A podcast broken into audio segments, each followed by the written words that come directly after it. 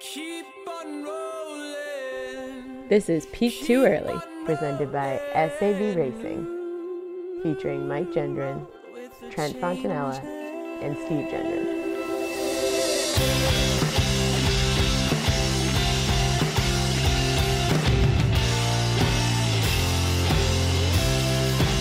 As soon as you are able, woman, I am willing.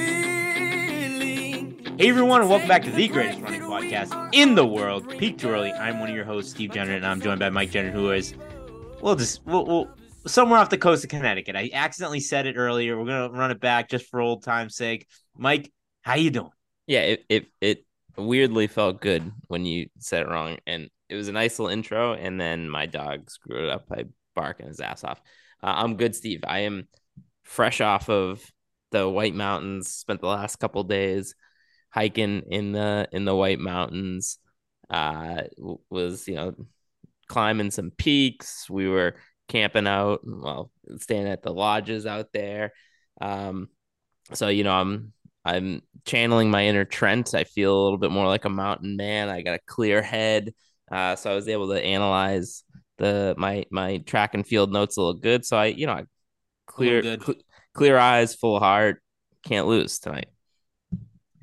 And uh, we have uh, friend of the program, Patrick Dun- Donovan, joining us again this evening. Patrick, how you doing, bud? Excellent. Happy to be here. Uh, like Mike, I was also gone over the last couple days, uh, fresh back from Nashville, Tennessee, from my company's sales meeting. So bright eyed and bushy tailed. Very nice. And I just got back from I was in Puerto Rico, baby, on a nice little vacation. You know, drinking some uh, cervezas, some Medallas by the pool, some margaritas. You know, having a having a nice little getaway. I got a little, I got a little, you know, you know, uh, tan going on. I was gonna say I was, you know, I got the Irish tan going on. I'm a little burnt, but I'm a slightly different color than I was when I when I when we did our last episode. But feeling re- refreshed, recharged, and, and ready to go. So um, we got some uh, we got some track and field to talk here. We got some uh, USA results to to get into. A lot happened over this past week. Um, but hey, I, I got to tell you, let me start off with this. So I got a lot going on this weekend, and as we've talked about before on the podcast, I uh, I, I'm training for a marathon. I'm training for the Bay State Marathon in October, and uh, you know the the long runs right now are kind of do or die. You got to get them in every weekend, or else you know it's this marathon isn't going to happen. Um, and I wasn't able. It was looking like I wasn't going to get in my long run this week, and I had all these excuses going. But then I remembered my conversation with our friend Zuhair Talbi. And I got my ass out of bed this morning at 5 a.m. to get in a nice 16 mile run. And if I didn't have that pep talk from our guy Zuhair, I don't think I would have done it. There we go, Steve. There we go. Get. I mean, that's what it, that's what it takes. That's what it takes for uh, especially your situation. Like we said before, it was giving Zuhair a little bit of a hard time. Your situation's a little different. Uh, you got to get it done. I did not do that at 5 a.m. this morning. I uh, I did not run any miles today, let alone at five in the morning. Um, so yeah, you that that's that's that's that's not bad. Not a bad better man than me for sure. What? So Uh, what time? What time did you finish up? That would have been like brought you to like. In so I got up. just I got after eight a.m. type. Uh, Uh, well, well, I I got out the door around five. I had to plant some bottles. I did it along the river, so I drove down to to to a different starting spot. So I got it done in under two hours this morning. yeah, yeah, but I'm thinking like with like from from wake up, getting ready Oh, for it. I was finish. back. I was back for daycare drop off, Mike. I was back at my house by back at my house by eight fifteen. Changed my shirt, changed my shorts, and I dropped kids off at daycare. So that's a That's beautiful. what's the long run? What's the long run looking like right now? I mean, Bay State's in October, so you gotta be right in the thick of it, no? Yeah, so this was uh this is a, a shorter long run. So I'll be doing uh I'll be doing 19 next weekend, Patrick. 19. Okay. Yeah. So how many more weeks you got that you're Got I got 90 I got 93 days left. 93 days? All right. So you got a lot, you got a lot of long runs left. Oh, I got all the big ones. Yeah. I You got got all the big ones. runs left. and it is it is hot as hell. I was just, I was just Oh about to god, say, dude. even like despite like the busy schedule, doing your long run at 5 a.m. right now, especially this week, is almost a necessity. It was humid as hell. Yeah, It's just Yeah. been so humid, man. Like I I feel like no matter what season it is, you can go gonna complain about the weather in some regard. But these last two months in New England have just been Well, brutal, last like month's- worse than I have ever This- remembered. This summer's been t- it's either been humid as can be or raining. Like It's like we that's- in that's- Florida. That's, all you got. this has been this has been the the weather wise the worst summer of my life for sure. Expe- especially to be trained for a marathon. This is a horrible, horrible And- summer to be trained for. And you gendrons are known profuse sweaters. Well, Steve, at least, yeah. Oh, I'm a my- good sweater. I'm a good sweater, but He was I the best one. I'm I'm sure. a one I'm a one percent sweater. Yeah, Well, I'm a I'm a good sweater, but I'm not I'm not, you know, I'm like I'm bottom of the barrel Gendron sweaters. I mean, I'm, I'm at the bottom of the swimming. Like Yeah. It, it was Mm. bad. It was it was bad this morning. Hey, I mean the the the the weather. Have you guys? Did you guys see the uh the videos from up in Vermont this weekend? yeah, up in the Ludlow. floods. Yeah, Yeah, Crazy. bad. insane. My cousin mean- lives up there. Not Yeah. in that town, but in that area. But crazy summer. It's an uh, Yeah, we we were uh like I said, we were in New Hampshire hiking and you know, we didn't luckily we didn't get hit with any like crazy storms, but the storms basically like ran our entire schedule for the hikes. We had this big ambitious plan that we were hoping to do for the hike and it's like we had to plan everything around the storms, making sure we were in shelter when these storms came through. So we had to make adjustments, work on the fly. Didn't get to do exactly what we were hoping to do, but yeah, and they were run through like crazy. It was like every every uh you know couple times a day there was storm warnings that we were having to watch out for.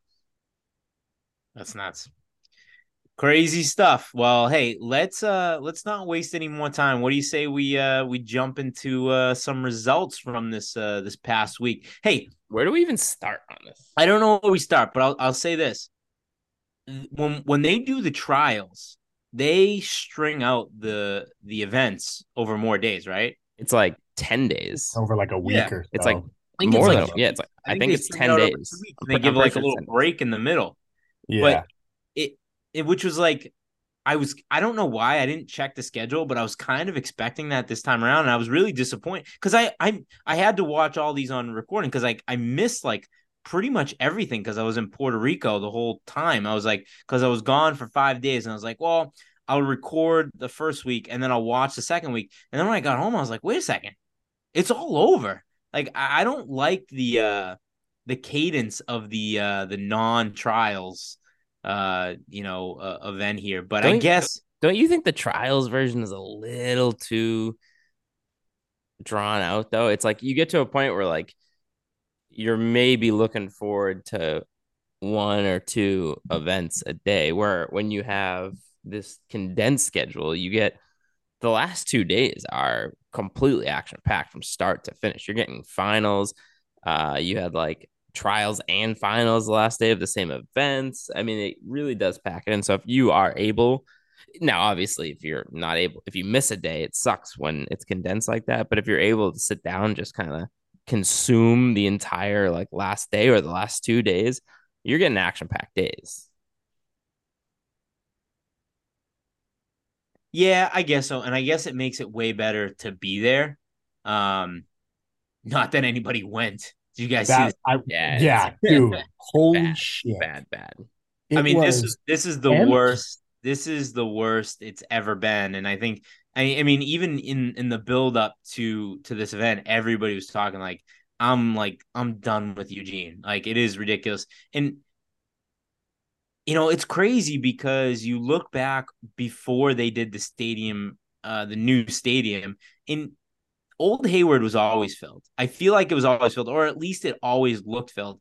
And you build this new stadium and it's just like it just kind of killed everything. Like the the mystique of Hayward's gone, the excitement of like going to the to the old stadium's gone. Now I think people are just checking out. They're like, I'm not spending that money to fly to the corner of the country. I'm not I'm not spending, you know, a huge chunk of my savings on an Airbnb for the this time. So, man, I some they got to change this. And unfortunately, it's so tied in with Nike that it's probably like not going to change within the next two decades, maybe. Um, but it is. I mean, you look at you look at this, and it's just this stands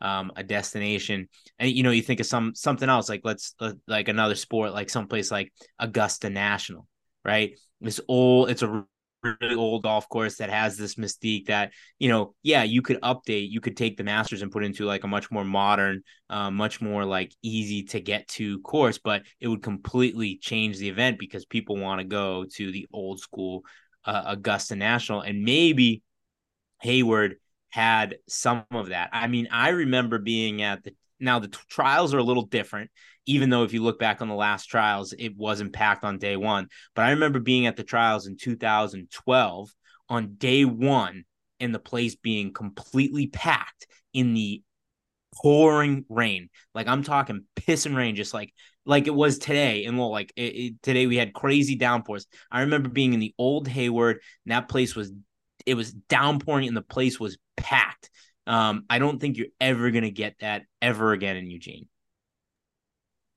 Yeah, I, I agree with everything you said. I missed 95% of it because my internet sucks and I should probably just go back to Vermont. But I, I I'm sure I agree with it. Nothing I can do. I, am laughing because you were all worried about your internet two weeks ago when we were when you were away in Vermont, and now, now you're in regular society. It doesn't work. I, I I hardly call Medfield, Massachusetts regular. And he's society. frozen can't even can't even rebut. Well, it's Massachusetts. Good point. Tony, you're starting to come in choppy now. What the hell is going on? What right. is going on? Here's what we're gonna do. I am gonna relocate. You two keep going. All right, Donnie. We will start with this. Did you see uh, Noah Lyles three-peat jacket? Dude, when I saw that jacket, the the irresponsible bet I made with Mike, I knew it was over right then. I think I texted you guys. I go, "Well, Mike, what what kind of wine do you like? Because it's coming, you know." But I think it's so important for these guys to kind of do that type of stuff, right? Like a jacket is one thing, but then you talk about like I believe it's Noah Lyles doing the um, who did he do like a documentary or docu series type thing with? Um, I know I saw it. Um, but regardless, like they're a lot of these new like younger athletes are starting to market themselves outside of just traditional track and field. I think it's going to be a huge help. But that jacket was absolute fire. Noah Lyles is everything that this sport needs, right? Yeah. He is he is exciting. He's a great character. And we've talked about it so many times on this podcast, but he's he's he's cocky. He's calling a shot on his jo- on his jacket. So he's the two-time reigning world champion in the in the 200 meters. And so he's pretty much calling a shot that he's going to be the three-time world champion in 300 meters. On the side on his arm, he has his he has the times so he has uh 1965 a 19.65 crossed out he he ran that to win his first world championship and then he has 19.5 crossed out he ran that to win a second world championship and now he has 19.31 on there which is the time he's hoping to run to win his third world champion. I mean, this guy is just awesome. And so, you know, he didn't run the 200 meters. He he focused on the 100, which I mean, I'm fine with. I mean, he has the auto. He has the auto. Um, he's running at Worlds, right? Yeah, so he's, he's like, running the two at Worlds, yeah. and and and he's trying to make a team the 100. He goes out there and makes the 100 team. I love this guy. He is my, he is my by far my number one favorite athlete in the sport, and honestly, he's one of my favorite athletes in sports. Period. I love. Yeah, I'm all in, hundred percent all in. I mean, and it's it's kind of like we talked about the last time I was on, I like with Jakob Ingebrigtsen, I just love like guys who will just go out there and, you know, let their freak flag fly per But, but we You know, let your personality shine through. but we we we beg athletes to do that, right? We beg Yeah. at we beg Jakob. We you know um you know we're we're begging these athletes to show a little bit of personality, and you know we we we grab onto things like oh Jakob's rocking a, a you know a, a sick rolly, right? And where it's like he's like you know he's got a little bit of personality leaking out. But then you got a guy like Noah Lyles who's just like oozing personality, and it is just so much fun. It Oozing personality, oozing confidence, and has all of the juice to back it up too. Oh, yep. Is just like, dude, it's it's awesome to see. And I think, like you said, eyes. It's just gonna draw eyes, you know. So love it. Uh, love that he made the uh the the the 100 team. Um, let's go with us. Hey, let's do it this way. So Hold on, hold on. What- Can you can you can you hear me? Am I back? Am I good? Am I clear? I got Yeah, you. Mike. Yeah. you- Okay. Well, I, ju- I just do want to say, uh, you know, I want to quickly flex on Dunny for for winning our bet there, but I will say, with as confident as I was, a third place finish is a little bit of a kick in the balls. It doesn't feel as. Yeah, I would love to come in here and just like, you know, give Dunny all kinds of shit, and and I will still do that because I won the bet. I did win the bet, uh, but it just doesn't feel as like you know, I, I, yeah, I, I wanted to come in here and just like lay into you, but I was still right. I was very much right that he was going to make the team, no problem about it. Um, so yeah, that's all. That's all I gotta say about that. And and Mike, you know, since we're on the since we're on the topic of 100 meters and Noah Lyles finishing third to make the team, we got another name in there that is, you know, deep in the peak too early lore. Yeah, peak too early history of Christian Christian Coleman making this team, missing the win by a tenth of a second. I mean, it was it was it took them a couple minutes to determine, not maybe, but like a minute at least to determine the winner. When they crossed the line, you didn't know who won, and Christian Coleman, I mean, looked like he looked like himself. He looked like the the best sprinter in the country, at least at least cl- close enough to the the hundredth of a second. and I just want when Christian Coleman listens to this episode, When he I want him to know that this podcast has had his, it's his back since since the beginning. We've lost listeners defending Christian Coleman, right? Like I'm positive that people hate us because of defending Christian Coleman. Christian, we're your biggest fans. yeah. You need to come on this podcast. Well, so I have a University of Tennessee lanyard on my car keys. Yeah. Not because of Christian Coleman, but that should just be another reason for him to come on the podcast. But I would also like to say, yeah, Mike, you sure you were right. Noah Lyles made the team. No, really no surprise there. But as I said, it was going to be a lot harder for him than you necessarily thought because of fellas like Christian Coleman. So true. I do And- feel slightly vindicated in that regard. So do, do we uh do we all remember a uh football term known as deflate gate? How could Oh, we yeah. forget? Ever ever heard of it? Well, so the whole deflate gate thing happened, and then Tom Brady went and won the Super Bowl, and then went on to win Super Bowl, and then went on to, to win a Super Bowl to the point where it was like, all right, well, maybe that whole deflate gate thing was stupid. Well, I- I hope we can get to a point where Christian Coleman can start like winning a bunch of things and being awesome that we can all be like, well, maybe that whole thing was stupid, and maybe he's actually just sick and you know one of the best sprinters on the planet. Um, we, I mean, we'd also be stupid not to talk about th- this fella Charleston, who just, I mean, I I didn't know who he was. Came out of nowhere. I didn't, I didn't know who he was. Just to win the damn thing, it it was a great race. Yeah. No, it's a it was a uh you know, I mean, was this kind of I mean, other than the 10K, this was the first final? Yeah, I didn't believe so. On the men's side, yeah. Yeah. So great way to kind of like kick off the the meet on Friday. Super exciting. uh, ex, you know, crazy storylines. Um, Trayvon Bromell left off the team. That's Mhm. you know worth noting. I mean, I think coming into this season, a lot of people would peg him as the favorite. Um, so it's uh kind of a He's little hurt, bit. though, no? What'd you I saw I thought I saw he's hurt. Well, it probably could be. I mean, I he's I he has like a bone spur or something. maybe he still ran 10-1. I mean, Yeah. um, so yeah, I mean, probably. Um, so yeah, so that's the 100. So here, let here's what I want to do. Um, before I mean, eventually we're gonna get into kind of like break down the different um distances and the different events. We're not probably not gonna go through all of them. We'll go through all the key ones. Um, but key storylines. So we've talked about we've talked about the Noah Lyles jacket. We've talked about Coleman back. Any big storylines that kind of popped out for uh, for you from this this meet?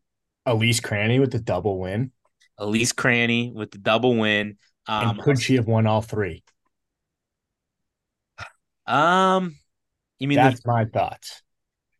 She looked so strong. But she, dude. I mean, I know. I- no, I- no, I there's trials in the 1500, but she won the she wins the 10k, and then she goes and she just kind of to me, and again, Steve, I watched it on recording too, but just like watching the the women's 5k, just kind of seemed like she's just chilling the whole time, and then 400 to go, just drops the hammer, and Yeah, wins by almost a full straightaway.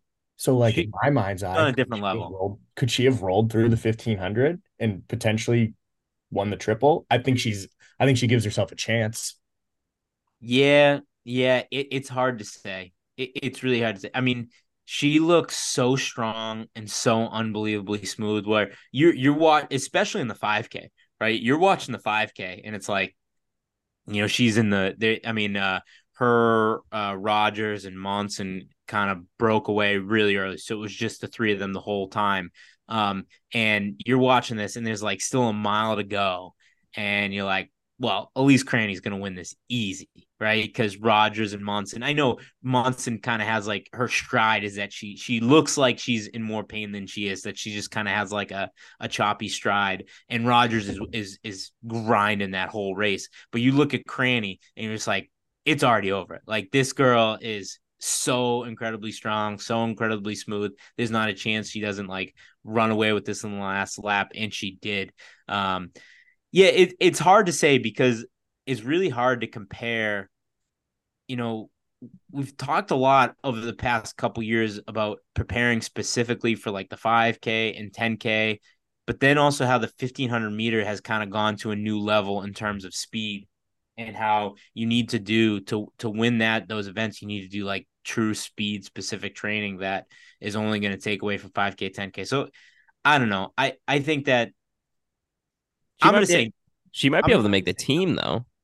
she'd have a shot to She make the team. might, she might be I able to think make she all puts three herself teams. in position Yeah, at very least. especially And that women's 15 was pretty bunched up. especially because yeah, she's such a strong runner that like a tactical race, she could easily be in the mix.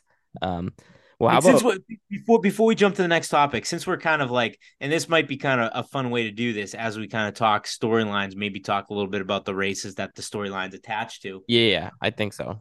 So talking about the 5K, uh, uh, uh 10K on the women's side. Um, so a runner we talked about in the preview, Natosha Rogers, how in 2012 at the trials we talked about how she finished. Uh, I think she finished second or third. I think she actually finished second that day um, in the 10K, but she didn't make the Olympic team because she didn't hit the standard. She uh, finished uh, top three in the women's 10K, but didn't hit the standard. She missed the standard by eight seconds. So it was this it was a similar situation where she's top three American. She's not sure if she's going to world championship because she didn't hit the standard. So she comes back in the 5K, runs an extremely tough race. Goes, I mean, coming into this race, everybody knew it was going to be Cranny and and and Monson out front. She goes with them. She grinds the whole way. She gets top three. She hits the standard. Like I think a really cool story from uh, from Natosha Rogers. She's having an incredible year, and she's still going to have a chance to uh, run the qualifying time between now and World Championships for the 10K. So there's a chance she runs both 5K and 10K at World. So pretty cool story there. Um, anything else from the from the women's 5K, 10K? Well, yeah, I mean, like that that is an incredible story, and like I said, we've talked about that a couple times, I think.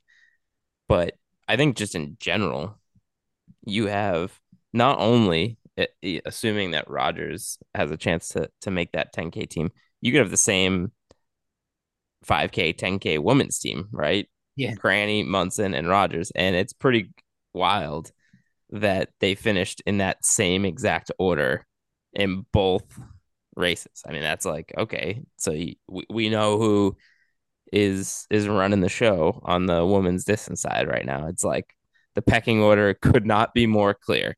It is Cranny, Monson, Rogers, 10K, 5K, whatever you want to throw at them. That's the order that they're going.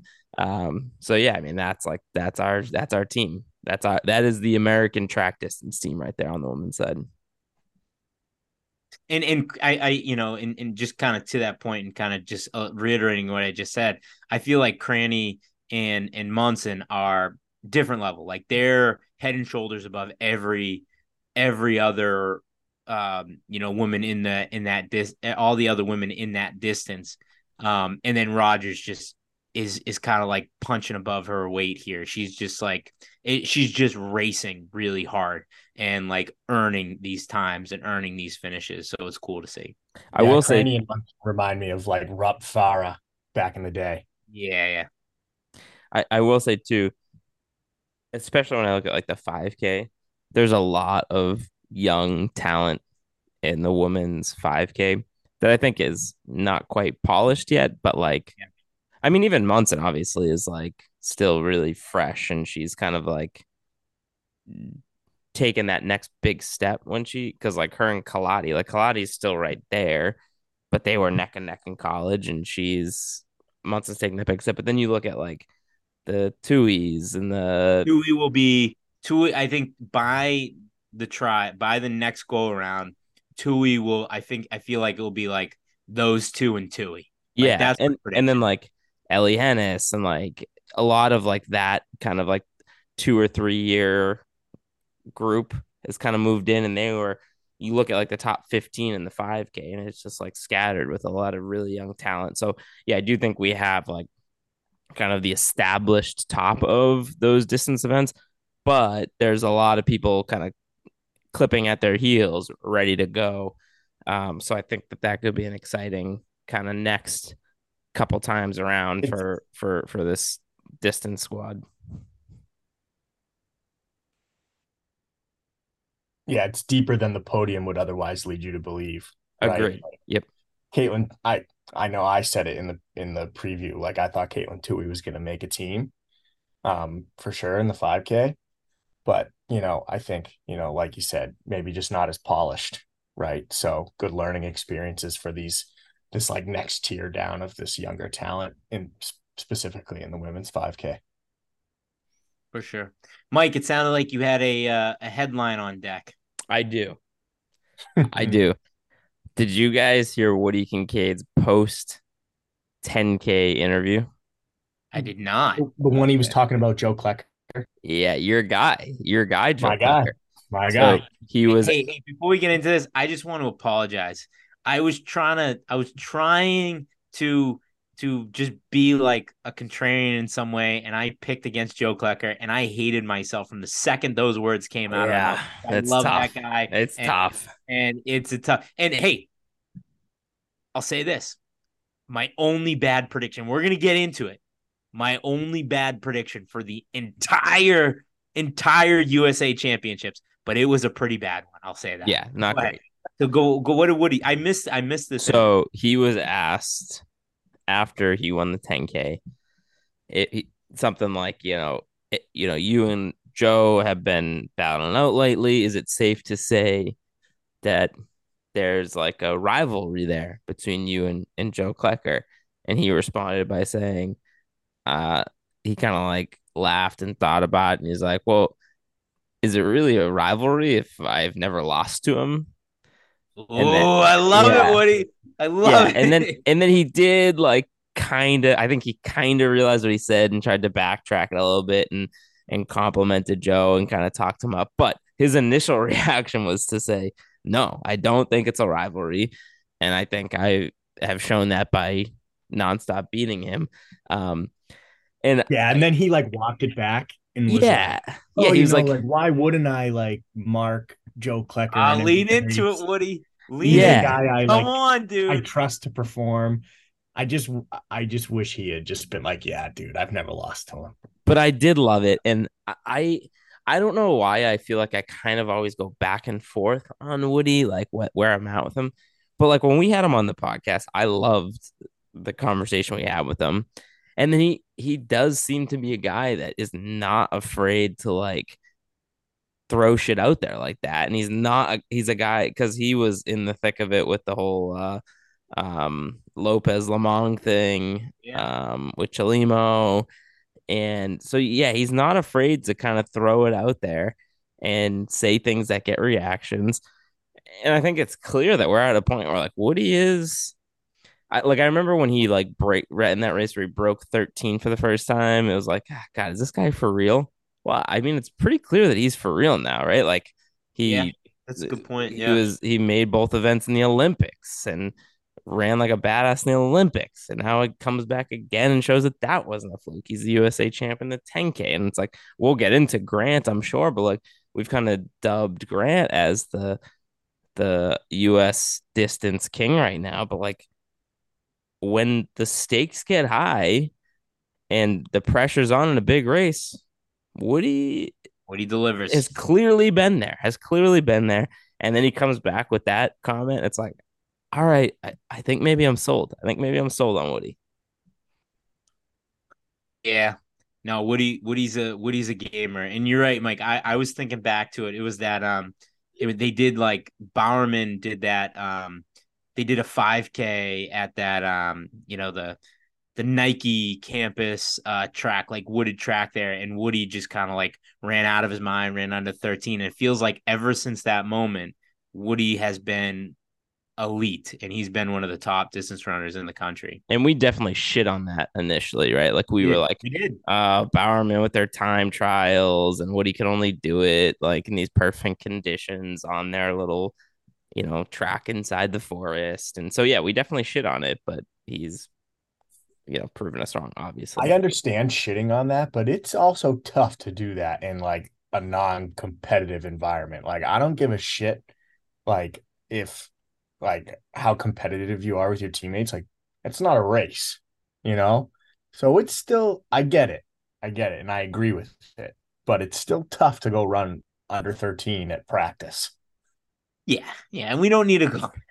We don't need to get into it. you don't need to dig up. We don't. there. That was at a time when we were like scraping for anything to talk about. So I don't want to go back into the like the time crowd conversation. But you're right.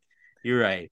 Um, yeah, and and and and you know, since we're on it, bummer, bummer that we didn't get to see Grant out there. Um, you know, a little No, worried. he, like, he, he did run the 10K. he, he ran the 10K. He didn't get to see him in the 5K, but we didn't get to see Grant as his dominant self out Right. there. Um, makes me a little worried because, you know, last time we talked about, we were talking about Grant, we were just like, there's nobody in the world that can stop this guy, right? And he's going to be like the guy in the US for a long time. And it's like, you know, you hope you hopefully hopefully he recovers from this and he picks up where he left off um, you know, last year when as we get ready for, you know, the next time around. But uh yeah, a little bit of a bummer not to see not to see Grant out there. He has an auto bid, right? For Worlds. So he must here, let me take a look. He must. He must. So do you are you saying he's gonna run worlds in the 5K? Uh, I don't know for sure. Um, but I'm pretty sure he has the auto bid, right? I mean, he Yeah. He won the 5K and the 10K, right? Because I'm thinking about like Mu didn't run the 800 because she already had the auto bid. She ran the 15 and then is opting out of the 15. Which But he said he had a stress fracture. Yeah. Right, right, right. So that's, the only thing where it's like if he came out and said like, "Hey, I got an auto, like I'm not gonna run, like I'm a little banged up," but to come out and say I have a stress fracture, that's a little. But he still did run the 10k. It's like if it was gonna Yeah. stop him from racing, then why not? But the way here, let me let me let me pull up the post. The the but the way like I feel like the way I read the post is that they discovered the stress fracture in between the two events. I see. you know what I yeah, mean? it's, I it's guess one of, I- those, I think it's one of those things more so where it's like I guess I read that. put I guess sh- I put it on the shelf now. I thought of that as like you know he had this injury, tried to run through it with the 10k, and then decided it wasn't a good idea. But maybe you're right. Maybe it was like a Let me let me see. I screen because it was Yeah, on. I I read it as more one more of those things that it was like knew he was hurt, didn't maybe didn't know the extent of it, ran a 10k, felt like trash the whole time, probably still came still came in fourth, which is nuts. And just barely at that. And then probably, hey, let's look into this a little deeper. And then, oh, I have a stress fracture. I'm gonna hang it up. so it says, unfortunately, won't be lining up for the USA 5K championship tonight. I have a stress injury in my femur that I further aggravated in the 10K on Thursday. So stress injury doesn't yeah, and it's doesn't so, necessarily mean stress fracture, but he aggravated it in the 10K. so see see what I mean though. By the way, Incredibly, it's like incredibly Yeah. frustrating timing, but it's all part of the game. Yeah. So I see see what what I mean by the way that reads where it's like it sounds like it was something he was dealing with before and then it was re whatever, like either made it worse or flared it up again. But it sounded like it was something he knew about coming in and then it just whatever. So yeah, it sucks. It it it it sucks when you don't have your best guy in the mix. Like it changes everything. Um, but it does open up other opportunities for other people. While we're still in the 10K, I think it's worth mentioning McGorty making Steve, right? I mean, Making me look like a genius, baby. third, third in the 5K and the 10K, I what doubling back. what yeah. Just I out of it too, as nowhere. What out of nowhere. Out of nowhere I said I I feel like McGorty's going to have a big race. Uh, or big a big uh, you know, a big USA championships out of nowhere. I mean, did you think this big? Did you think I, top I don't, three? I don't know why. I I just like I was just like I feel like he's due. Like I feel like he's due and like in the way that that at some point I feel like over the past, you know, four or five years, all but all the Bowerman athletes have been due at some point. I was like, he's he's running like decent, right? And I just feel like he's ready to pop. And he did. So yeah. I what did I said? I said I said somewhere between third and fifth in, in the 5K and 10K, right? So yeah, third in both. Since since I we're said he was gonna make the team, maybe with a little bit less say he's gonna conviction than Steve, but I said it. I'm I'm in there too. since since we're already talking 5K, should we just move right to that? Sure, sure. You know, well, this is just a fluid podcast, right? I like it. no- I like I like no- I like I like fluid. I like fluid better than uh than than going event by event. So yeah, Yeah. let's let's let's talk let's talk men's 5K. Abdi Nur, what a beast! Abdi Nur. That was a sick race, dude. It was a sick race, and this was a fun race to watch. the finish was so weird where you had Abdi looked like he had it locked up coming into the home stretch. Chelimo starts pushing. Uh who else called Chelimo, baby? Yeah, another great call. But I Abdi's, said Chelimo Nur one two, baby. That's what I said. you have Abdi coming down the home stretch like feeling like had to do the somebody's coming. take. He's looking over both shoulders, like, and so when he's looking over both shoulders, I'm like, oh my god, he's dead. Like Chelimo's got him dead to rights. He's worried about him, and you're thinking the whole time like Chelimo's coming. It's gonna be like he's got it, and then he just wins. Like, the, for for whatever reason, may, maybe maybe it wasn't that weird. It just felt like a weird finish. Like I felt like Chelimo was just gonna get him, and then he just he just never did. And Abdi wins. So I was the opposite, Mike. Like I was watching it and I agree. Like it was it was like a crazy finish. It was really exciting to watch. But for me, I never felt like Nur was at risk of losing it. It just became a lot closer than it arguably should have been. And like I loved when he, like you said, he's looking like a bobblehead, dude, just like Yeah. trying to find Paul Chelimo. like, he's like, Where is this guy? I feel great. I'm not going to lose.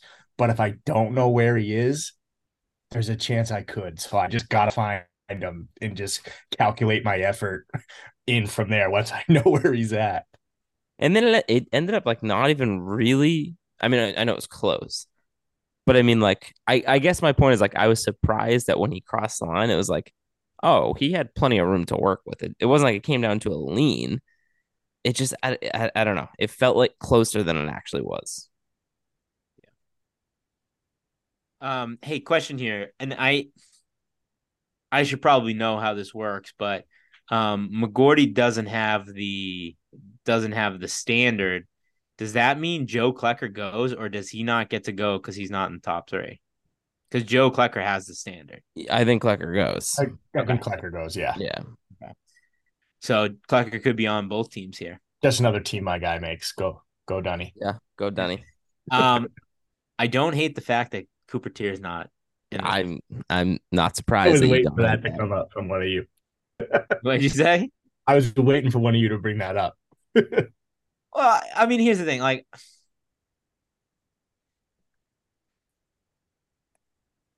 I was gonna say I don't want to be too anti-Teare, but I just feel like it wasn't too long ago where everybody was talking about this guy as like the next great thing in the United States, right? And he was gonna be dominating this distance for the foreseeable future. And don't get me wrong, uh, fifth is not like bad, right? I mean, he ran 1327, finished fifth in the United States, so that's not bad, but it's just like I feel like there was a there was a lot of hype around this guy not too long ago, and to not make the team, I feel like is I don't know. I it's A bit of a letdown. yeah yeah. So I mean, that's, it's a hell of a group ahead of him, though. it is. I know he got beat by Sean McGorty. That's true. That's true. It's a good point. It's a good point. Um, Uh, shout out to Mystery Man, 17th in the country. 17th in the Top, country. top, he was top, leading. top he was- 20, top 25k runner in the country. No big deal. Listen, he's the most consistent, inconsistent runner there is. yeah. I mean, he he, was he, leading at the two mile. So shout Yeah. out to the mystery man. He could have won that thing. It- on a, He's on a, still at Oklahoma State. I don't, uh, maybe for track. Yeah, I, mean, I guess maybe for outdoor. Yeah, because it says Oklahoma State. Yeah, he was. He, he Yeah, was for outdoor. Dude, he I feel like he's been there for 10 years. Yes, I've been talking about him for. I feel like you've been talking about him for 10 yeah. years. Talk amongst yourselves for a second. I gotta go get a beer. yeah. Uh, agreed. What what other storylines do you got, Dunny? Mm, Anything? I do, yeah. Um, I got another one. I'm ready. Yeah, well, actually, we should save that one for Steve. We shouldn't talk about that well, I think just simply like uh, just one to kind of fill fill the air, just jump into the to the women's 400. Uh, Sydney Sydney McLaughlin is just the best. she's the best. Yeah, I honestly, I had this gigantic thing of notes. I didn't even write down. You don't even have- McLaughlin I 'cause was I was like, like- what am I? What am I gonna say? Like that's gonna be interesting about. yeah, there's there's At this again, point. and not like I said, I just wanted to fill the air while Steve was gone. But Well, like, hey, hey, I'll we- just, I'll just say we- this. I don't, I don't, I don't. You okay, Mike? Yeah. Uh, I was just gonna say I, I don't remember the last time we did a Friday recording, so I'm uh, I'm tying one on tonight. I'm tying one on too. This is this Like, is I'm right here with you, man. Yeah, so I I needed to go. Actually, I, the last the last two recordings, we did one on like a Saturday night. Well, The the last one's on a Saturday night, and then we got tonight. So yeah, I'm. we didn't do it on a Saturday night. We No, it was it was Fourth of July week, so we were- Oh, Oh, was fun. oh yeah, that's what it was. I was on a porch on the Cape. Yeah, you was were in on- the Cape. I was in Vermont. We were all. I was about a bottle of half a uh, That's right. Daou Cabernet in. yeah. but I, I had a race the next month. Oh, speaking of the race, I meant to talk about that. Um, this is two years in a row, two years in a row at the uh at the water stop. Mickey Ward hands me a water. So uh, you know, Oh, wow. Take- Johnny Carson. yeah, take take my water, and I say pride low, and he goes, thank you very much every time. and then I was doing my cool down, and uh, he was like packing up the water, and he's like, he's like, water or vodka? I was like, uh, both, please. yeah, I think um to your point, Danny, Sydney McLaughlin, I, I think like we could just probably put a category here, right? We'll put Sydney McLaughlin, like, okay, yeah, no doubt, she's great. Ryan Crouser. No, no. So, so my Ryan Crouser, no doubt, he's great. Exactly. Those those are the people that we save for the conversation at Worlds. It's not even worth talking about their greatness. yeah, but if we don't, just the darling of American Those- track and but those again, are those those those are those are like they might as well be like Marvel characters. Like it, it's let's talk about let's talk about like you know the the Sean McGorty's and the Natosha Rogers of the world. We'll save those guys for another day. I know, but like this is like the the segment. We need to have a segment. It's like I just want to say your name so that we I don't get shit, Yeah, shit yeah, I would from the internet. It's like I- we need to have an internet. We just feel list. wrong. Yeah, we just need to list people, l- say names so that people don't get mad. Um, Steve, I was about to bring up this storyline, but I didn't feel right doing it with you gone at the fridge getting a beer. Um, Sha'Carri, Sha'Carri Wig, that was that was my next one.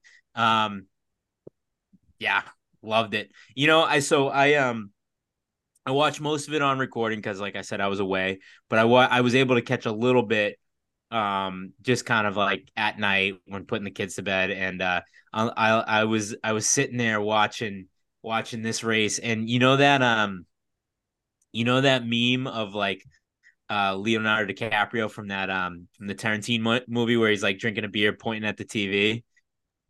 Do you know what I'm talking about, Danny? Steve, Steve, no, I don't. Of course. Is that what you want to say? You know, I said- meme- I said meme of- before we even got on the recording, I have a page full of notes, and all of them are X's and O's. I don't want to hear about this internet stuff. You know, you know the Leo DiCaprio meme where it's um uh, once upon a time in Hollywood where he's sitting there watching TV, drinking a beer, and then all of a sudden he starts pointing at the TV. You know what I'm talking about? No, I can't Oh god, you guys were that's what it was like. I'm gonna I'm gonna clip this and I'm gonna put the meme, and that's what it was like when I saw Sha'Carri Richardson, uh Sha'Carri, sorry, uh rip off her wig to symbolize uh her her leaving the her her her her old self behind and then dominating the 100 meters and then the the post race interview Mhm. uh, the greatest quote, one of the greatest quotes from track and field in recent memory. It's, I'm not back. I'm better. I'm better. I love that quote. And So you all in on Sha'Carri now, Mike? I, I- I was never like, I haven't rode the roller coaster. I don't think quite like you have. Like I felt Mike, like you gotta go. You gotta go punch your router in the head or something because I felt like it was doing okay for a little bit there. I felt like I was hanging in for a while there. Um, yeah, but but your but your internet your internet is got it, it sucks now. I don't know what happened. Well, my my what I was saying Tell, is C- tell Cece to put her phone on uh, Airplane on- on mode. beta. Or yeah, Yeah, I gotta shut off every phone in this house, start ripping TVs out the wall. But my point was, I, I don't think I quite rode the roller coaster like you with Sha'Carri, where I felt like you were you, you were like this close to out on her forever, and then you I was. you you took that thing right to the top, and now you're like the biggest Sha'Carri. Where I I But it was pre. But Mike, to to, to Oh, be yeah, fair, yeah. it was pre. It was pre like performance. It correct. was just like I was every time I was like, this It, person's. it was that one interview, that that one So every Instagram time space or something like that. I had notifications on when she was going live because I was like, this person's a lunatic. I do not want to miss a second. And then I I tuned in one Instagram live to be like, let's see what this crazy person has to say. And I left the Instagram live being like, I think I'm a Sha'Carri fan now. So Yeah. Yeah. So I, I do think I I like Sha'Carri and I was never like like I said, I was never completely out on her. I don't think I'm quite where you are because I'm still trying to figure out who she is, right? And like personally, and we, we kind of talked about this before with like her like leaning into being the villain and when she's running good. And it's like I'm just I I guess I'm not 100 percent sure where I'm at with her, but her being good and her winning and winning with the theatrics and everything like that is undoubtedly what what we need, right? At the premier event in the sport, we need personality. We've talked about Noah Lyles. We've talked about how he is crucial for the sport. Well, having her is insanely important. So, regardless if you're a fan of hers or whether you like her antics or whether you believe this like new character, whatever, it doesn't matter. I think we can all agree that we need her and we need her to be good and it's important. So that's where I'm at. Well said. Well said.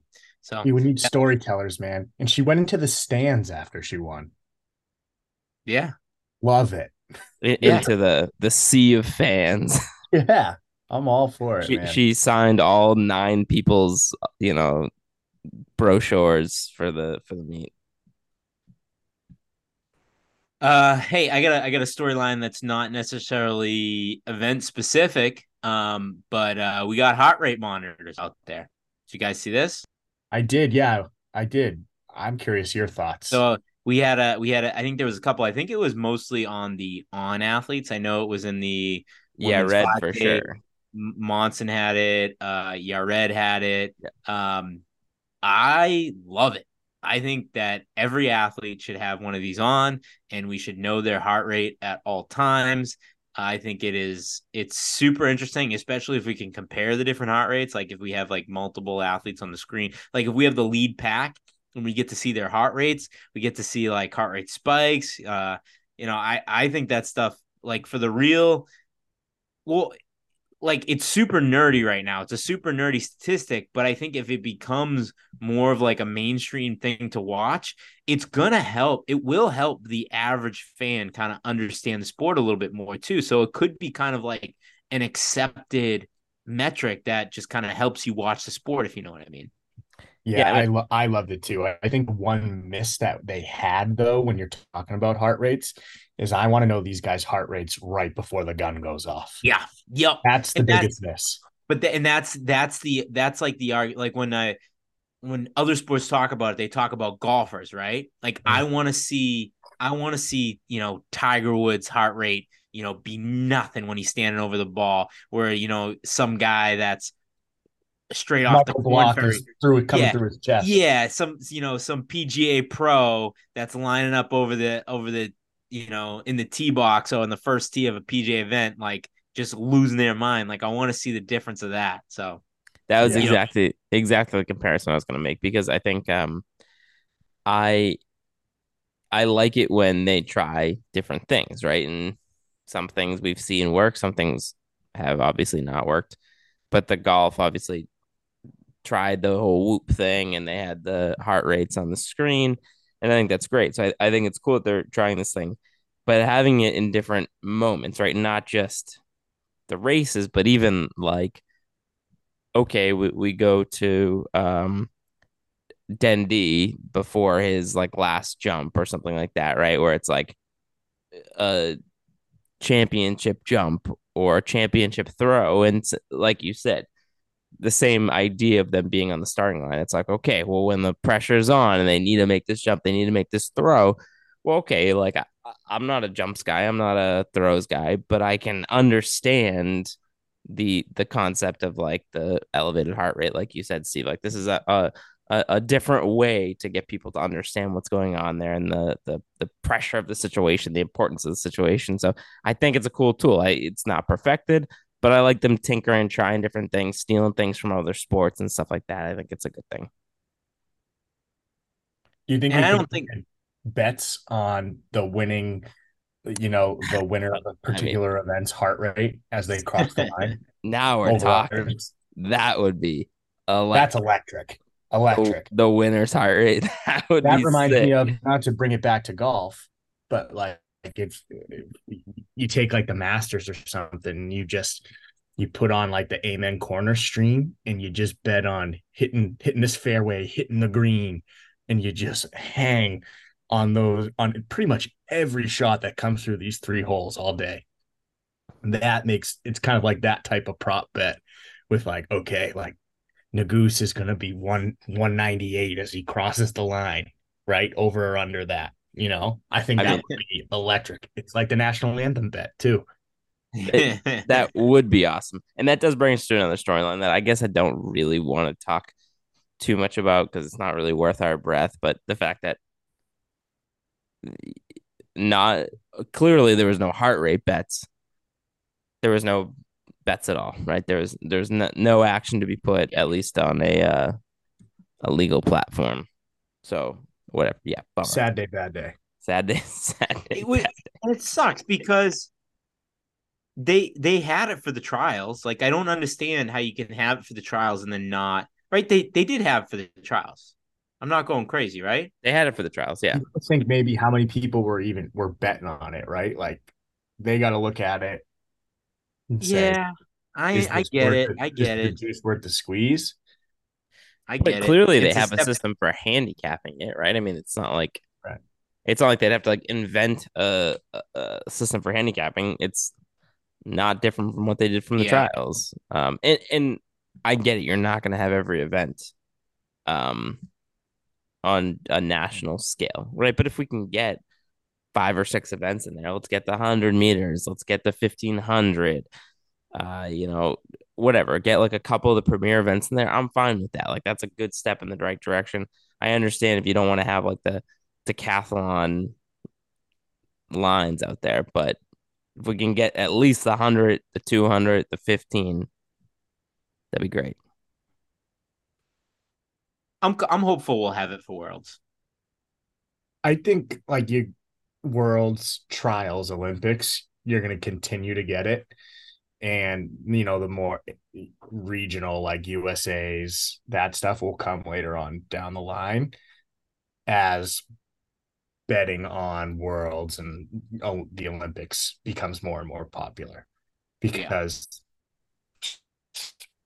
you know people who like to bet on sports are always looking for something new to bet on. I feel like, you know, just to kind of dip the toes in the water. So I, I think you could see it honestly more like consistently on Diamond League stuff before you start seeing consistently on like national championships.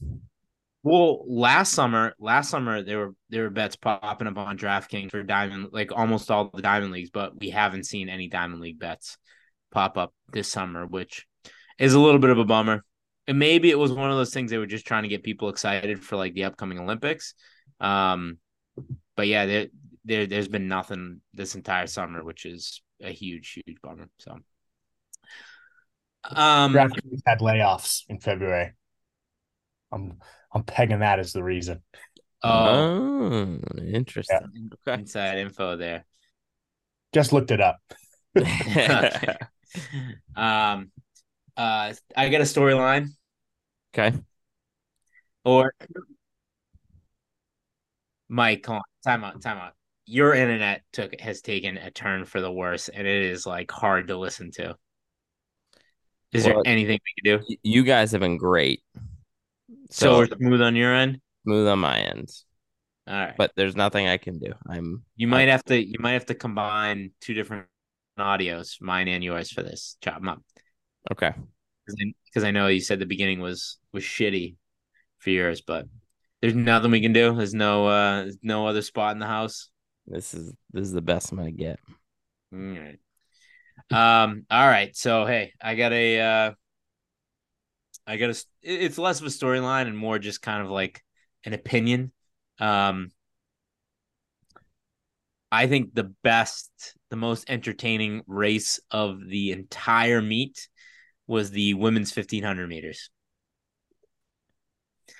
For Um, me, it was between them or the men's 800, but I agree. The women's 1500 was dope. and I'll start off by saying this. Uh, I got a couple DMs uh, last time around. I used the wrong pronouns for for Nikki Hiltz, and I will say this: I Nikki is a is a is a uh, a friend of the program and somebody that who I've I mean I've hung out with her outside of the podcast, just kind of like you know um I, I you know I, I feel like I'm friendly with her, so I didn't I didn't mean anything bad by it, and we will we will fix that going forward. But Nikki, uh, did I? That's another huge call on my part. Did I call Nikki Hiltz having a big meet or what? I gotta t- I gotta tip your tip the cap to you there, Steve. I have in my notes here. I thought Nikki Hiltz was the strongest looking runner at the entire meet. Just so smooth, so strong the entire race. And then they just when it came down to, you know, gut check time, they just rolled through and won. It was such a good race. And that Lululemon kid is awesome. Yeah. Yeah. No, uh Nikki has it. Uh I'm trying to think, was were there any other runners in the in the field that had Lululemon? Um, but it looks good. Yeah, looks clean. Nikki,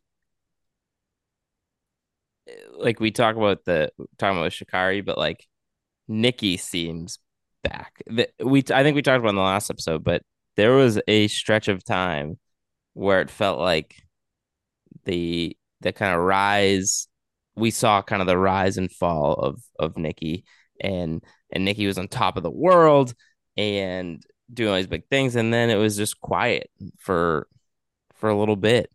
This race was awesome.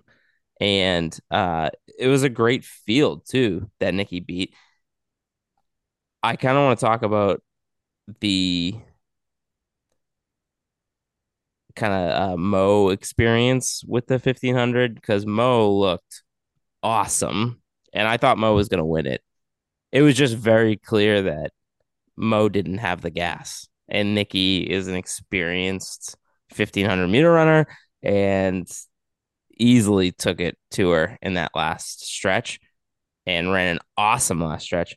But Mo looked great. And I think there's something there with Mo I just think she. Oh, she's a generational talent. That that's what's there. No, no, no, no. But yeah, yeah, I get it. I get it. my- if she trained specifically for the fifteen hundred meter, she would be she would she would be dominant. But she's an eight hundred meter runner. Yeah, I think there I think there's something there with Mo. I, I, Yeah, I, I, I guess great. I, Great, great analysis. I guess my point is even by focusing on the. gold medalist. I think there's something there with her. Oh my god, this guy's this guy's unbelievable. This guy's no, I unbelievable. think that you know, hey Dunny, that uh, that that that that Shohei Ohtani, I think there's something there with him. What do you think? Yeah, he's just a he's a pretty good player. My point is, it played out exactly how you'd expect it to. Mo looked amazing for fourteen hundred and ran out of gas. Like Have you have you have you seen this guy Jayson Tatum? I think there's something there. What do you think? I don't know if that's the example you want to use. Yeah, I guess. What about this? Uh, have you seen this kid Patrick Mahomes? I think there's something there with him, huh? Hey, asshole, listen. Mo is I, I don't think that it's was before this race clear to anybody. Mo is awesome. She is a 800 superstar, one of the greatest talents on the planet. I think it was not clear to me whether going up in distance was going to be like uh exactly what we see in that 800 in the half mile. And i after watching that race my point is Stephen that after watching that race i think it's pretty clear that she could keep moving up that she could be dominant going from the 400 to the 800 to the 15 she's awesome and i think the fact that she got beat is not an indication of how uh uh of what what we could see from her in the future.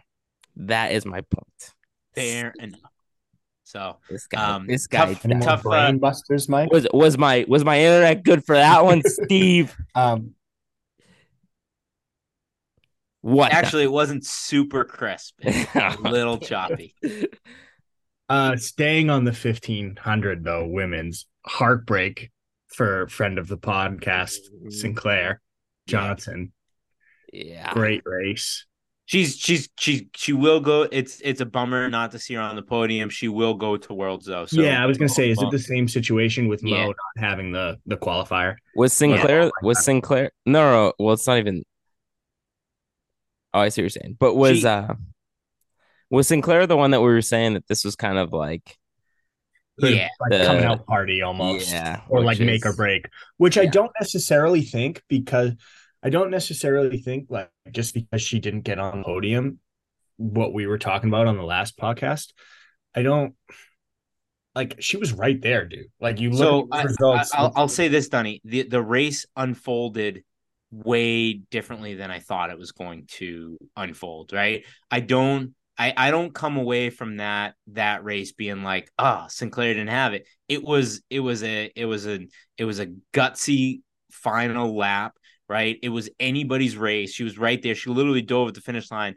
So I it wasn't one of those things where um she lost it. She just got beat by a little bit. I, I, it could have been anybody's race. It, it, it, like, it was honestly like a positioning thing, right? Um, so I, I don't think it was a bad showing for Sinclair. I don't think it takes away from her trajectory at all.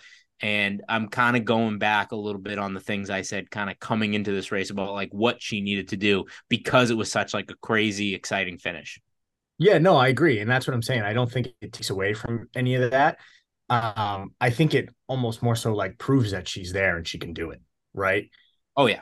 She was just I mean, she ran the last 500 meters essentially in lane 2. You know, it was just a just tough tough positioning. Like you said.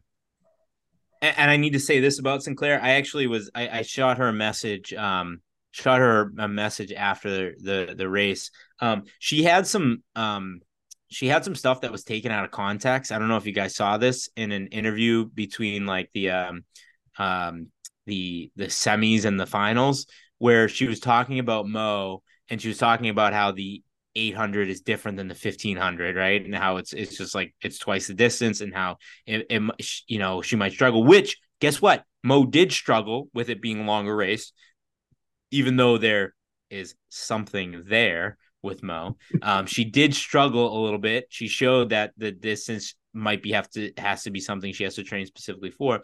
But uh, there was i saw all these posts flying around on twitter that Sinclair was showing disrespect to Mo with these comments. And she actually responded being like, Hey, no disrespect. I think you have to dig pretty deep to find disrespect in those comments. You have to be like looking to like stir up controversy to say that what she was saying was disrespectful. And I don't think that I don't think there was any disrespect there. And I think that um the people that are trying to say that are just trying to be they're, they're just trying to create something that's not there. So i wanted to stand up for sinclair and i also wanted to just kind of like make sure the two crews on the same page here. Like it you know we're all for like we're all for the the controversy and wanting to see like these athletes go at each other a little bit but in this case it's not there and let's not let's not try to drag somebody that doesn't deserve to be dragged. Uh, agreed, and I think anybody who's listened Does that makes is that fair? yeah, Yeah. I Well think said. anybody who's listened to us and uh when we talked to Sinclair and followed Sinclair and we you know obviously have a great relationship with her not that type of athlete right like not that type of like shit talker or trying to stir up controversy and I think she's speaking from a place of uh experience she is uh was a borderline like 800 1500 runner um, obviously, 1500 is a specialty, but she dabbles in the 800, and I think she just knows the difference between the two events and knows um, kind of the the particulars of it. And I, I think that's what she was commenting on, not taking a shot at Mo. I think you have to be stupid to take a shot at Mo because uh, there is something there. I'd, I'd be a little bit nervous about her. Yeah, that, that, that's a good point. I think speaking to the coming from an experience of somebody that like is more of like a mid distance rather than a distance runner coming down. Um, so yeah, so anyways, we I feel like we uh, I just I just wanted to I just wanted to say that on the podcast and make sure we're kind of on the on the same page there. Um, anything left on women's 100, 1500 meters? Nope. Well, Nope. I think the natural transition has to be the men's 1500 meters and Dunny. This uh this Nuguse kid, I think there's something there. What do you think? There, listen, there's something there. He may want to be a dentist, but he might want to put that off for a little bit because he's got a little something on the old oval. And Yeah. what a race this was. Too. This is another great one. This is another great one. Um, uh, Nuguse out from the gun, taking it out hard, showing his dominance. Um, you know, watching this race, like you know, as they're kind of in the pack,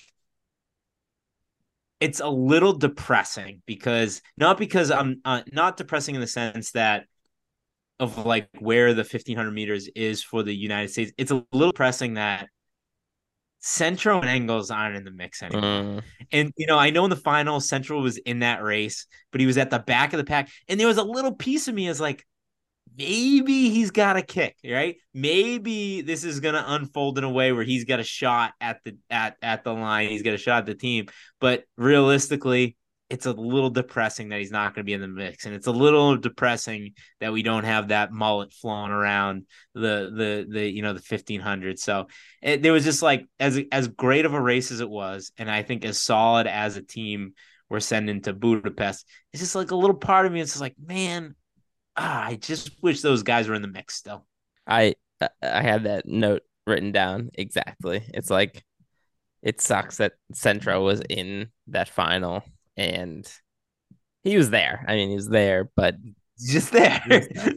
um, I, I gotta go grab my my charger, and I'll probably grab beer while while I'm, I'm down there. Um, because I've been trying to find locations here, so I left half of my materials downstairs. But I just want to get uh, a couple quick things out there. Your Yared's awesome. Uh, his like smile as he crosses the finish line is just like it, he's just the best. Like he he's something about it. Like he's still he's, he's a goofball. I He's know, such but- a goofball. but like something about his smile, he was like still surprised that he was coming across the, the line as a USA champion. It's like we're beyond that point. Okay, there's no being surprised anymore. Like you are that guy, but I don't know something about the look when he crossed the finish line. I was like, So, he Mike, still, he still seems surprised about it. Like I don't know. So when you're that good and we talk about oh get out, get out, home run, home run, home run. Who? Sorry, I'm watching Red Sox. Turn just hit a two run, hit a three run jack. That's what I'm talking about, Turner. Um, but so I, I wrote this down. We talk about how athletes, when you're that good, you know, we kind of want you to go a certain way, whether it's like be the heel, you know, be the Noah Lyles rocking the the three peat jacket, right? Um, but I'm fine if you go the other way and you just kind of be the aloof goofball. And I look at Yared and I see him as like a golden retriever. Oh right? yeah, yeah. yeah. He's That's exactly He's just, he's just always gonna be like, "Hey guys, what's going on?" You know, he's I'm just happy to be here. You know, the golden I- I- retriever I- from Up. yeah, Yeah. yeah. He's he's just and I'm okay with that. And that's kind of like I think there's something endearing about that, about having a guy that's that badass at that distance. It is just like, oh, oh, I just ran 329. Oh, that's that's that's cool. You know what I mean? Hundred percent. Um, and before my computer dies here and really screws things up, my other thoughts rapid fire. Um, Joe Waskom, huh?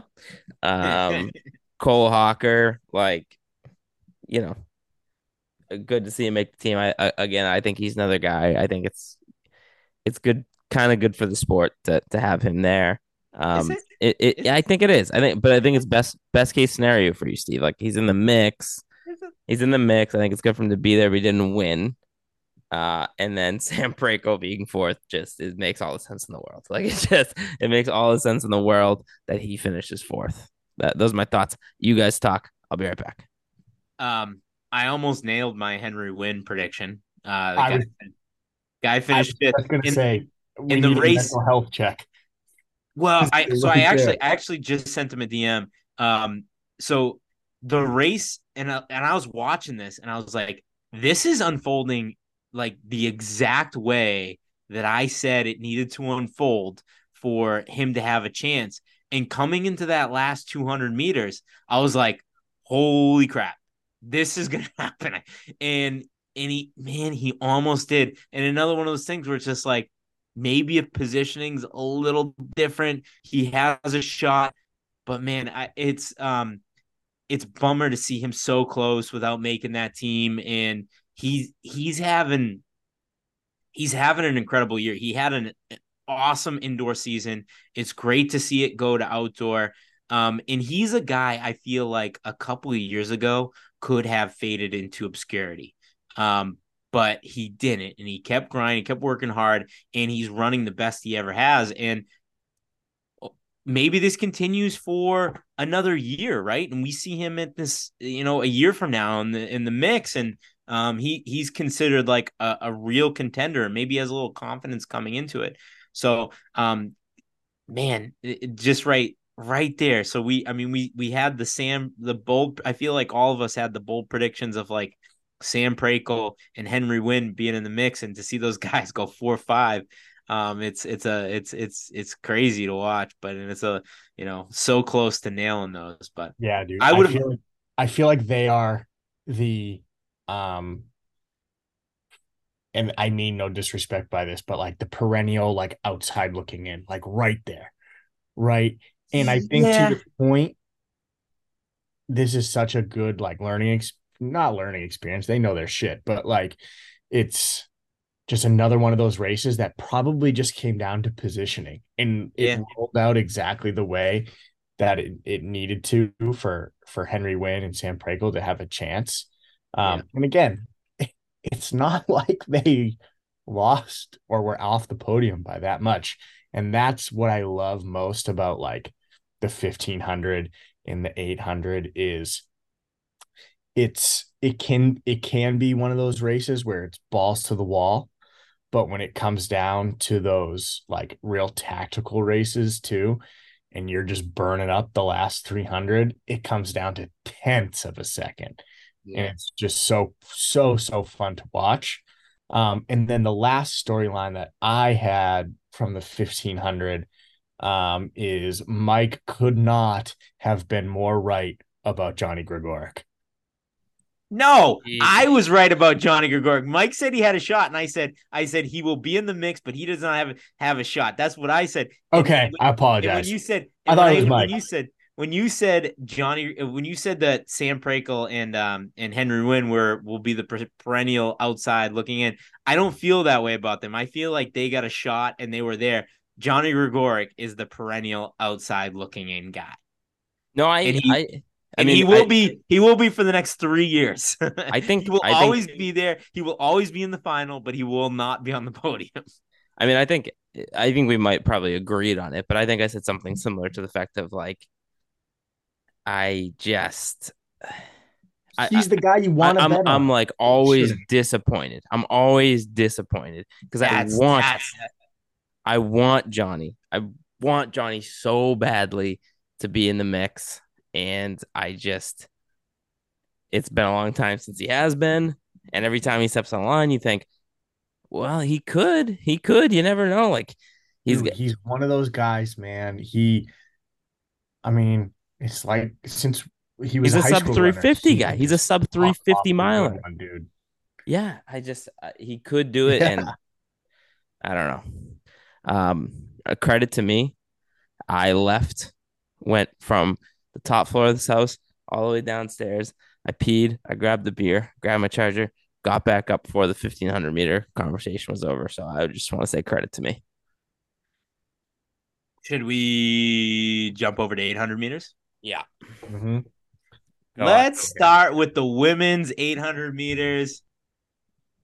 Listen, If- we started the podcast with my only bad prediction, but I friggin' nailed everything.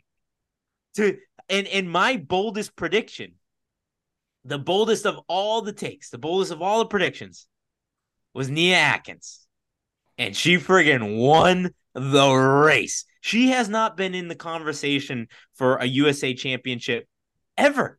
Not once. Not once. And I said, you know what? I think she's I think she's ready to to to to be in the mix here. I think she's ready to have a big race. And she won the fucking race. I nailed it. Steve, you know that this if- is this is one of those things where I am so upset that gambling was not that's- available. so that I was race. I would have I would have been rich. I was just about to say, if DraftKings had lines on this event, you know none of these things would have happened because you would put all your money on it. None of these things would have happened. I would have bet. I would have put down five thousand dollars to win five dollars on Ryan Crouser, and that's about it. Yes, you would have won that. Um, I, I you, you your prediction was obviously much better, but I also do want to say I talked about how Ajee' I just you don't did. I just don't trust in big races and it just continues. She is so goddamn good, so talented. I I will never put a cent if DraftKings ever hands on. Never put a cent on. I just do not trust her in big races. It just won't happen. And she just like quit. Like she Yeah, was just like, she knew she wasn't gonna win. It was like I'm like, I'm done today. yeah, not not happening. Should we move on to the the men's 800? I got a lot to say about this. Yeah, can I? I, I do too. All right. Can I here here? All right. Lead us off. So here, uh, can I can I lead us off with the DM exchange with uh with our boy Bryce? Yes, Yes. please. Because Mike, last week you said something, and I said I'm going to send that to him right now. And I said I just sent him a message. I said time to let the world know that the USA 800 meter goes through Bryce Hoppel. and he said back, "Yes, sir." And uh, after the after the win, I said, "Congratulations on to Worlds," and all he said back to me was, "Job's not finished." How much I do you love that? I love Bryce Hoppel. I love Bryce Hoppel. I would say we talk a lot about like our guys, our girls. Bryce has been like the he might be the number one two crew you know guy out there. Like I That's a bold statement. he maybe not number one, but he in, he in is he's top in, a- in way. So say say like in terms of like fandom and being able to like in terms of fandom and being able to seriously compete for a world championship. Our guy in that sense, Yeah. right? Right. Yeah, yeah. I get what you're saying. Like uh, we we have people who um maybe we have like closer relationships with and we communicate with more, but like Bryce we've been so huge on since the beginning. Uh, We interviewed him so early in like the podcast and like at the start of his he had just kind of like rattled off that win streak and we so we were kind of early on it was early for us it was early on like for him and we've just kind of like both grown together i guess is like my point like we More, We- more so than Josh Kerr.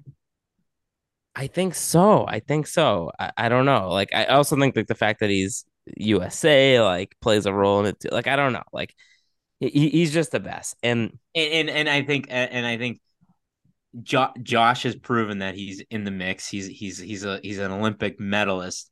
Um, but the idea of him taking down Jakob, I don't know if it's gonna happen, right? Yeah. But yeah but but Bryce could legitimately take home a gold. Yeah.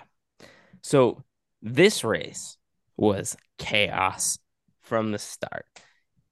And Bryce stayed completely composed through all of it, right? Like he was in the mix of like i- within the first 100 meters, you had um who was it? It was Isaiah Harris, right? Who tried to like take that weird move where he like there was no room and he tried to pass in between two people and it created this uh you know jumble where people were pushing each other and Bryce was right in the thick of that and he just kind of cleared his way. He made sure he wasn't getting caught up in that. He pushed people out of his way. He kept his space stayed on his feet. Okay all good. And then a little bit later on him and Clayton Murphy kind of like cross legs. And again they, he but he just like seemed laser focused. Both of these times he was in those tangles and he managed to just kind of like assert himself and make sure that he was staying on his feet and he wasn't going to let that disrupt him um and he just owned that race from start to finish. I do want to say about isaiah harris he had some quote before the race where he mentioned like uh you know uh, these people th- there are people in this race this isn't exactly what he said but i'm paraphrasing. There are people in this race who like want to talk strategy want to talk tactics as like a group and i'm not into that. Like I, I, i'm not interested in talking tactics with these folks so like i get that I, I i like that quote for the most part But then he goes out there and kind of races like a jerk. And it's Like just like, dickhead. yeah, just kind of all over the place. So it was like when I initially heard the quote, I was like, oh, I kind of like that quote. But then the way he raced, he just raced like a complete jerk. And like the, I I don't know, it changed the quote for me a little bit where I was like, oh, actually, maybe you're just an idiot and like a jerk and you don't care. Uh, I don't know. I- I didn't like the So, way hey, he Mike, raced. So I, I Isaiah Harris, I I predicted I predicted that he'd be on the podium. That was Yeah. another prediction, not a big deal.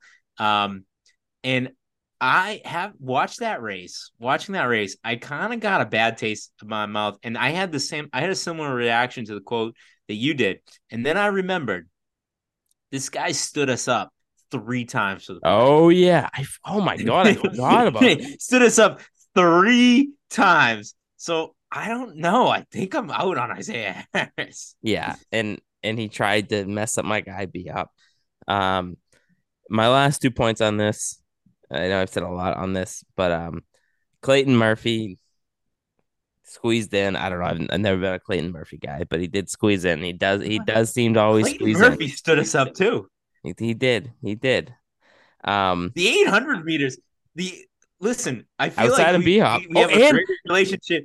Donovan Brazier, the the ultimate stand. We have a great relationship with like runners across the USA team, and we don't get stood up that often.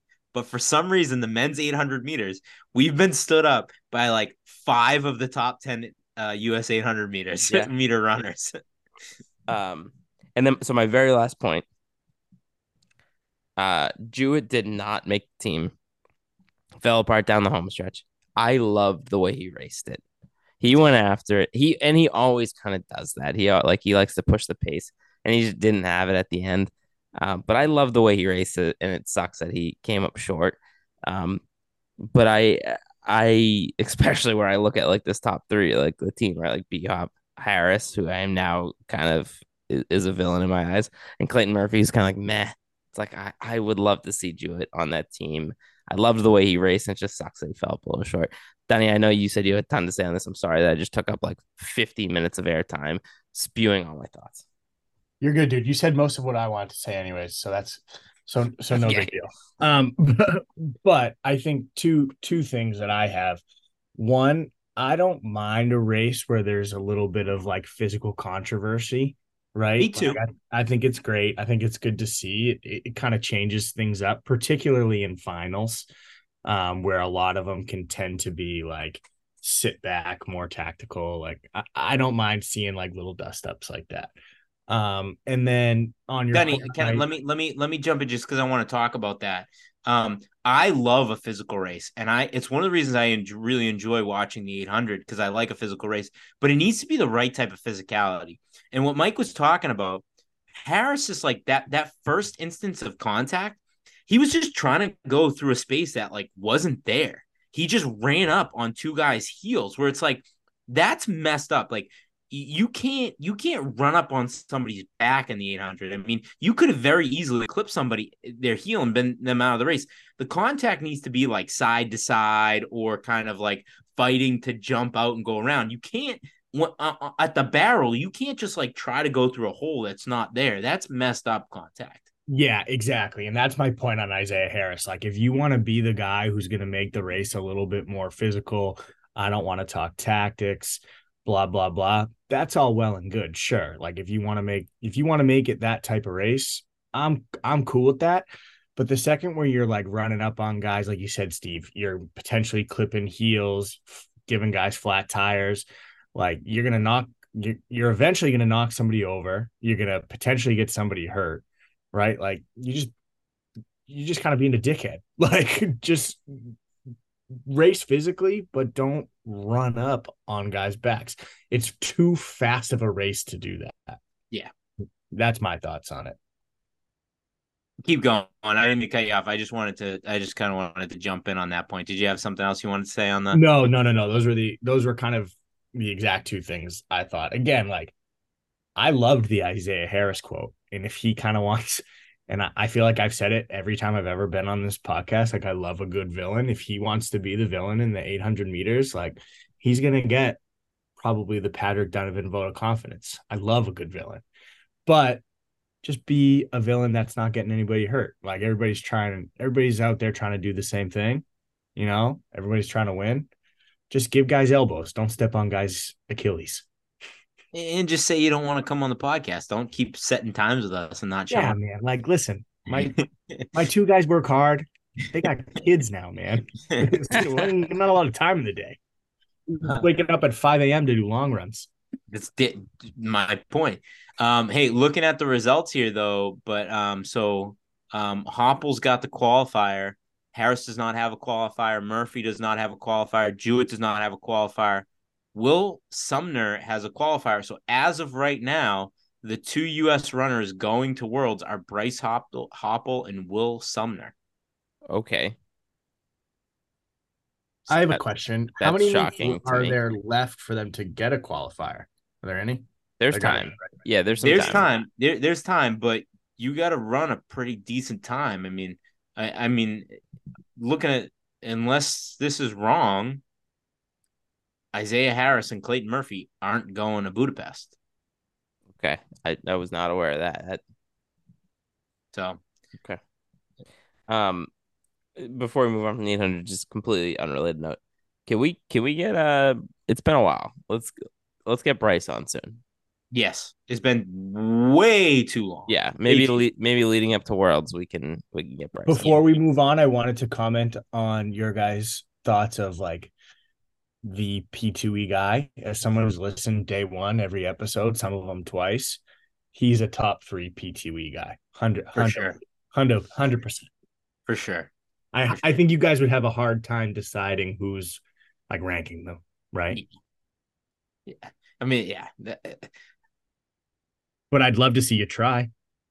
no, no, yeah. we got we got some guys out there. We got some guys. Um, so, um, uh, let's see what else are we missing? Anything here? Do we do we skip over it? Let me look go through my notes here. I have quick. two random events. Um, but besides that, we pretty much hit it. Oh, three. My last three notes I had What do you got, Mike? Well, so I had the um, the men's steeple. Do we see this?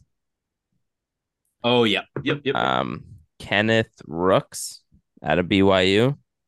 yep. He takes a hell of a fall, like a bad fall over one of the steeples, puts him way back in dead last, fights back, comes back, wins the race, and it was a bad. It, it- was a badass performance. Uh, I mean, his fall was no joke. This wasn't like a stumbled over the steeple; like he fell hard, and it would have made a lot of sense for a guy like him. Like, if you don't recover from that, I mean, still race, but like to come back and win after that and win the way he did, that was a badass race. And that's um, that- that's a weird event where when you fall in that event, I feel like you get an adrenaline rush that might help you. You know, it, it- Yeah, and I think it's I think it's kind of unique to the steeple where it's such a weird event where you if you get that adrenaline bump, it's like a it's a huge it's a huge um advantage. Uh, and also uh in steeple, I think uh, one of the storylines was our guy Andy Bayer, kind of uh, uh you know former a friend of the program. Um, and we've talked to him and we've talked about him. He kind of left the sport a couple years back, but has kind of made uh, a little bit of a comeback and made it to the finals at uh, at USA's, which is which is pretty cool. So, um, and I know I, I he he's a guy that I think uh, we've I've connected with a couple times. I know he follows us like on Instagram. I know he, he's been pretty active with us. Um, so like I we've always been a fan of him. We did an early morning interview. We did one of those uh Doha interviews, Mike. Like, Yeah. at four o'clock in the morning with him. Do you remember that? I sure do. And I also feel we like did. We did. Uh, I, I was gonna say I, that was also like one of my favorite uh, Instagram videos I ever made was like the promo for his and friggin' Instagram took it down because I used a uh, I don't know too popular of a song I guess. send me the video. I'll, I'll try to. I I've, I've become a master at at getting around the Instagram. Oh You man, got hit with some copyright infringement, Mike. yeah, it was that um, God, who sings that song? It's like, hey, look, my I made it. Oh yeah. Oh, It was I a have no so- idea. I know what It was a is. sweet video, and it like it, it was up for like two days, and then Instagram took it down on me. I was pissed about that. Oh, Yeah, we, oh, I'm pretty sure we're shadow banned on Instagram. Oh, another home run, baby. And they checked it back on. I the- just put the video. I didn't watch this. I didn't see this race. Admittedly, I just took a look at the result and I knew he fell. But that's a digger. yeah, he he hits it. Bad. he fell hard, dude. Wow. Oh yeah, I, so I was saying I'm I'm pretty sure we're we're we're we're shadow banned on Instagram because we've done so many copyright things because no nobody sees our shit on Instagram. And and like we were we were they were, we were growing like pretty consistently like we'd get you know 40 50 follows like you know for like per week and then it turned into a month. Now we haven't got a single new follower in like almost a year so Yeah. i'm pretty sure i'm pretty sure they were like all this all this account has done is put up copyright shit we're shadow banning the hell out of them so yeah Um. All right. The other two I had were Dendy wins the long jump. It's our guy. huge friend of the program And then I don't know if anybody had anything to say on it, but Knighton winning the 200. I mean, obviously Lyles isn't in it, but he when it's pretty much going away, um, he's awesome. Uh, but I, I, I, you know, it's like without Lyles there, it's it makes the event a little less fun because not that I'm like I like Lyles being in the mix with the hundred. That that's fun too. But the Knighton Lyles uh you know going back and forth there and like that like um them racing each other is a lot of fun without Lyles. It's just Knighton kind of just taking care of business. Just dusting everybody. yeah just taking care of business. Yeah. that's it. That's, those are all my notes. I know anything else for you donnie? Nah, that's everything I got. all right boys. Well why don't we kick off the bell lap? Mike what do you got for people on the bell lap yeah that's pretty good. Um I, I think my internet maybe would have saved me anyways if I tried to interrupt interrupt you there. Um but I I was waiting it out. Even if you waited like four minutes I was just I wasn't saying nothing that time. Uh my bell lap is um this weekend I turned 30 so I guess that's the uh that's the end boys. That's it. It's all over. See you later. It's done. It's done. That's uh you know the, the beginning of the end for me so that's it Yeah. oh come on come on. Come on. Uh, there, there, there's certain aspects of my life. There, listen, there's parts that get worse. There's parts Well- that get worse. Fact, the fact that I can, I can, uh, I can be at the gym every single morning and be running miles and like every single day and not get like faster at all anymore is it hurts. But there are parts that get way better. I- they- I- don't, don't let them, don't let them talk. Say it's all downhill. If you- I- if you let it get downhill, it will get downhill. But there are parts that get back. I totally agree and I and I being facetious it's like the um the parts that do get downhill it's like yeah I, I have a, a, a one and a half year old like those, those things are long gone so you know the it's, it's just- it is what it is it's like we, we're, we're on to bigger and better things from here Dunny, what do you got for people on the Bell lap? Yeah. Uh, as I mentioned at the top, I was in Nashville the last week. Uh, our company actually brought in uh, two like local artists to do a writers room kind of session for us for us. So kind of like a small private concert. They take you through through their process of writing songs. Uh, also talk to you about like why they wrote particular songs, so on and so forth. So you ever have the uh, um the opportunity to to attend one of those, like That's pretty thousand percent would tell you to do it. But my Bell lap is for those of you who kind of like country music in more of like the singer songwriter type version. So think like Rascal Flatts, that type of stuff. One of the two artists that came and played was this guy, Fancy Hagood. He's actually written songs for Rascal Flatts. And I am not over exaggerating when I say this was the best live music I've ever heard. The guy has the voice of an angel, and I have Good? downloaded his album on Spotify called Southern Curiosity. It's very, very good. Um, very, very talented guy. So if you're, you know, just looking working, want to listen to something new, Fancy Hagood, give it a listen. My two favorite songs are Don't Blink and Southern Curiosity. Hmm, very cool. I got them. I got them pulled up on Spotify. I'm gonna check them out later. Um. So hey, I um on my Bell lap. So I was down. Obviously, I was down in Puerto Rico. Mike just left the podcast. So see you later, Mike. Um. Oh, there he is.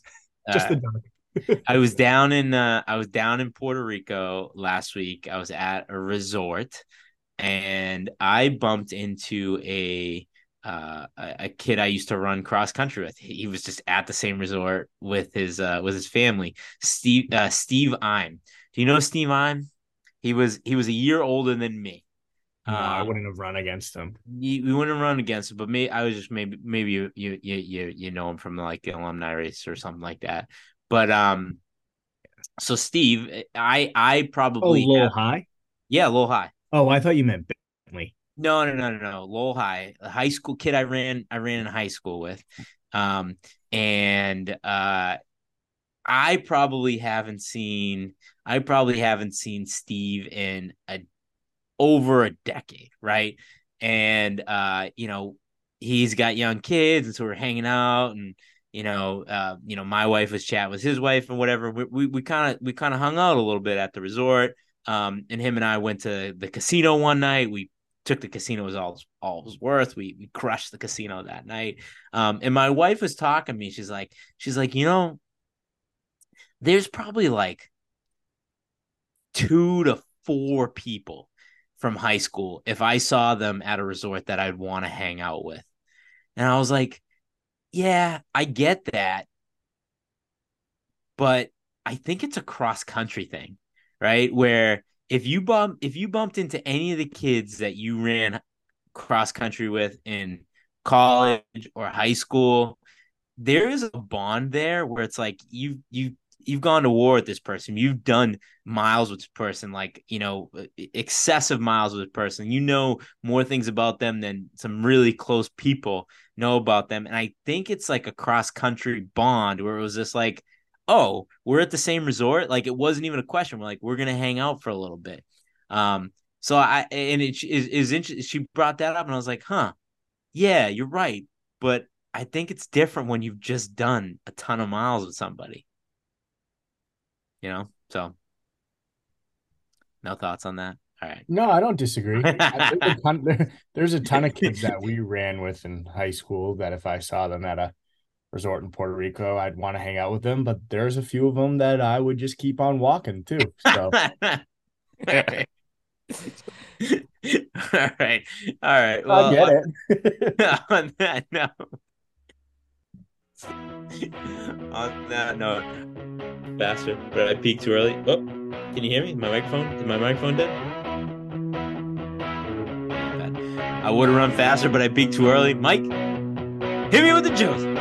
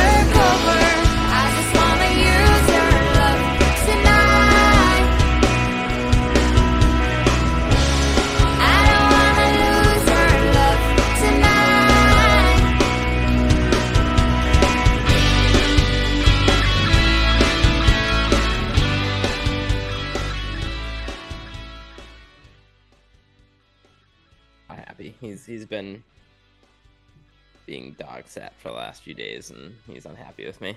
Has my guy been cooped up? He's been mad cooped up. All right. Want to run it back? Yeah, I mean, I can't guarantee that this dog's gonna behave himself in the next, but we're just gonna have to figure it out. Nah, just shoot him, dude. All right. All leave that in. Yeah, we can try that. All right. All right. All right. Here we go. Here we go. Here we go. Another shoulder to